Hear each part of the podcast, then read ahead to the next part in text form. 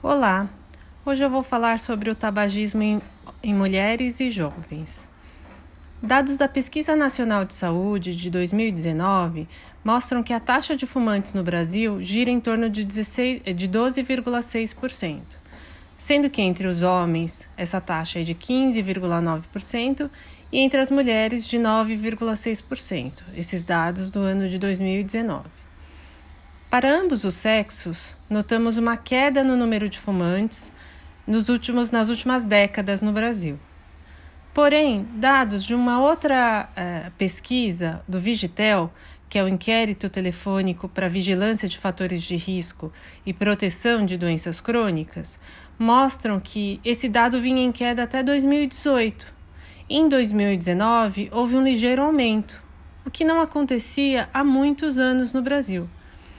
Esse aumento deve servir como um alerta, porque pode ser que essa curva venha mudando de sentido nesses últimos anos. A idade média de início do tabagismo gira em torno de 16 anos. Porém, estudos entre jovens, por exemplo, um estudo envolvendo universitários sobre o uso de tabaco nos últimos 30 dias, mostrou que 21% dos estudantes universitários haviam usado tabaco nos últimos 30 dias.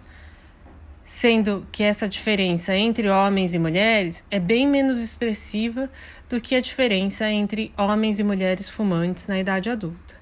20% das, das mulheres estudantes universitárias haviam uh, usado cigarro ou outras formas de tabaco nos últimos 30 dias e 23% dos homens.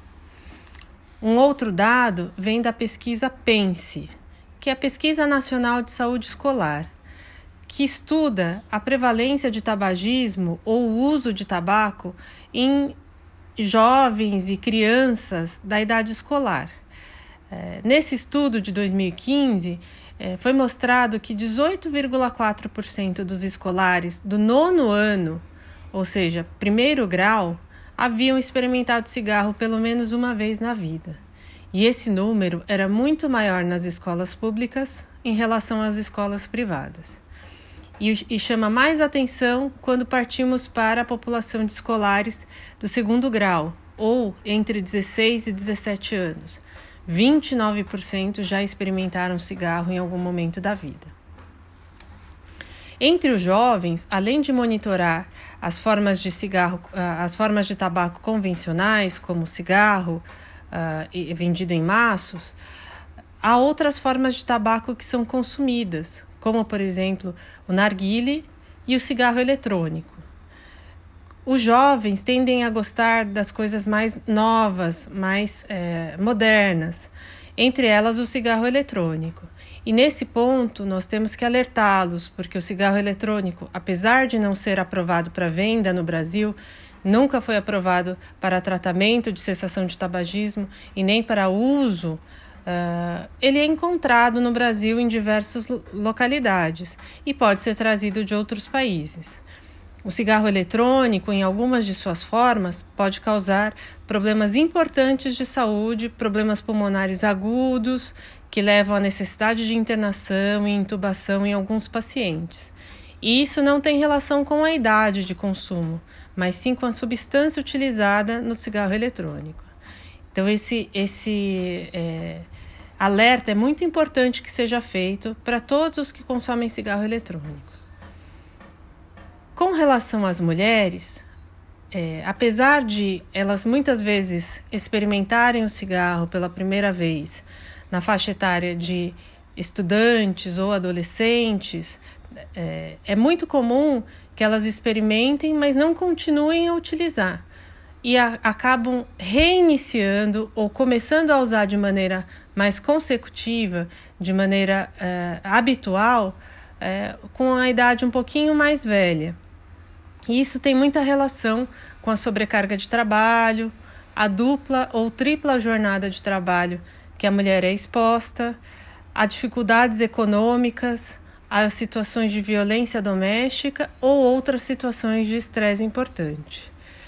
Nesse momento, elas iniciam o uso do cigarro de maneira uh, diária e depois tem muita dificuldade na cessação num outro momento em que elas queiram parar.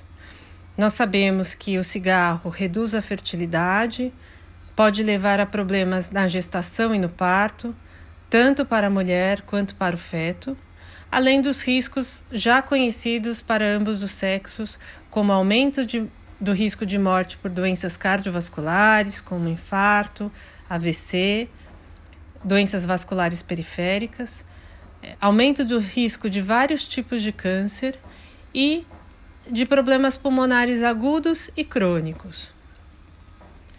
A mulher geralmente desenvolve uma dependência química e psicológica à nicotina e aos outros e ao cigarro ou os outros produtos de tabaco, o que faz com que a cessação do tabagismo seja mais difícil ou seja mais é, morosa muitas vezes do que nós vemos para os homens. É, para as mulheres ou, ou jovens é, que desejam parar de fumar, quando há dificuldade na cessação do tabagismo, nós recomendamos a busca pelo tratamento com médicos especialistas para que se cesse completamente esse vício e isso seja encarado realmente como um vício, uma doença, não somente como um hábito ou uma coisa banal.